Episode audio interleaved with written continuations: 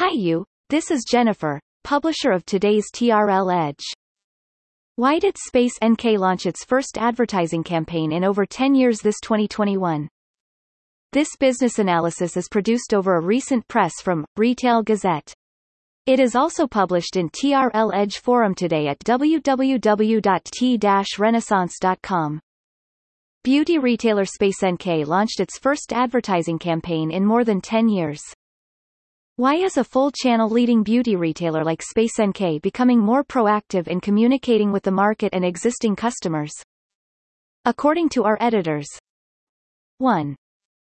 Ever fierce competition in the beauty retailing business in the U K, U S from competitors like T H G, Sephora, and Ulta Beauty, as well as other retail powerhouses. Expansion into the beauty sector, such as fashion players Asos dot com, Zalando S E, Boohoo Group P L C, and legacy players like John Lewis and Partners, Macy's, Nordstrom.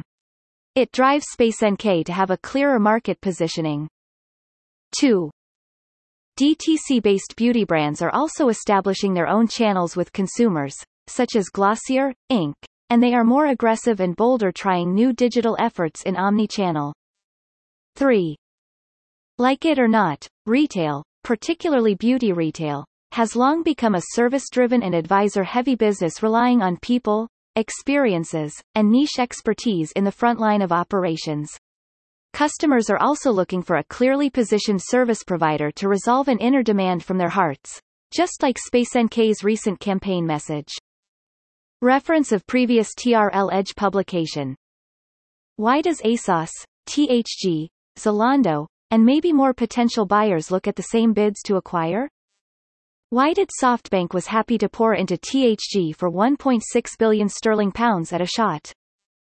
Who is T H G and why it has bought Dermastore of Target U S after Skinstore?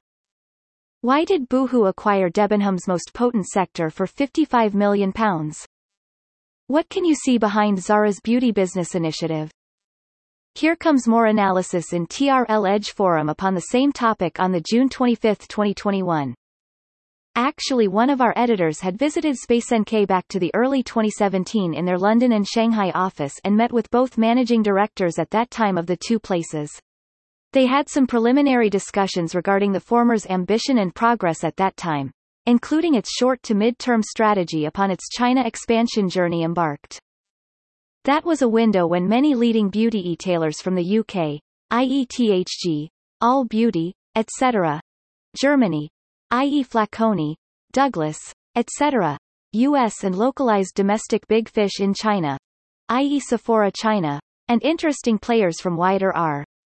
regions such as Japan and Australia, et cetera, about to explore the growth potential of indie beauty inbounding the China market through cross-border e-commerce. That was also the same time before today's Yatsen Holdings to take off at this influential in China, Asia with their flagship makeup brand Perfect Diary as a huge success and makes its parenting company today becomes a new generation beauty powerhouses in less than six years but capable of compete directly with L'Oreal China, Estee Lauder China, et cetera with decades of operations history. Back to twenty seventeen, after Space N K's acquisition of a Taiwan-based indie brands distributor named Concept Link in its mainland China operations in Shanghai with a couple of nice stores active, Space N K recruited some industry seniors from luxury world such as ex-Chanel Asia to join its China and APAC operations to enhance its brick-and-mortar and omni-channel capacities to bring in already well-known emerging brands at that time into China in a conventional import approach, such as Eve LOM, now part of Yatsen Holdings since twenty twenty-one, Diptyque, et cetera. Interestingly, all these stylish labels, including Space N K itself, are parts of Manzanita Capital's investments portfolio, who just sold Eve LOM to Yatsen earlier this year. Maybe due to the concept's conflict of online first, brick and mortar first about the China ambition. Maybe because it was still early to those emerging indie brands and overseas beauty retailers to dive into the China market directly from the brick and mortar world. Even from Shanghai, Space N K's China landing mission failed in twenty nineteen. However, its cross-border e-commerce strategy and operations seems have been flourishing even better after its retreat from the brick-and-mortar diving efforts in Shanghai. Would Space N K to come back again with new stories in Shanghai in the next a couple of years, Considering China market's beauty dynamics and high potential still? Let us see. Reference of previous T R L Edge publication. Who is Yatsen? Why did it acquire it Eve LOM brand from Manzanita Capital? What does it imply of China's animal testing policy to be removed to China and the global cosmetics? What is the common core asset behind every successful luxury brand?